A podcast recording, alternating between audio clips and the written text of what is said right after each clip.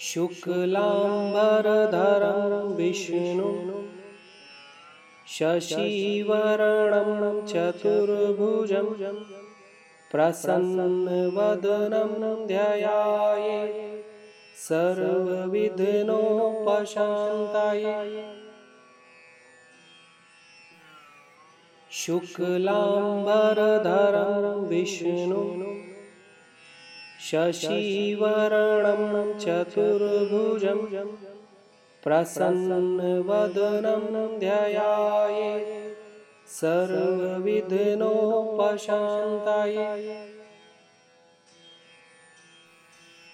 शुक्लाम्बरधरं विष्णु शशिवर्णं चतुर्भुजं प्रसन्नवदनं ध्याये सर्वविघ्नोपशान्ताय शुक्लाम्बरधरं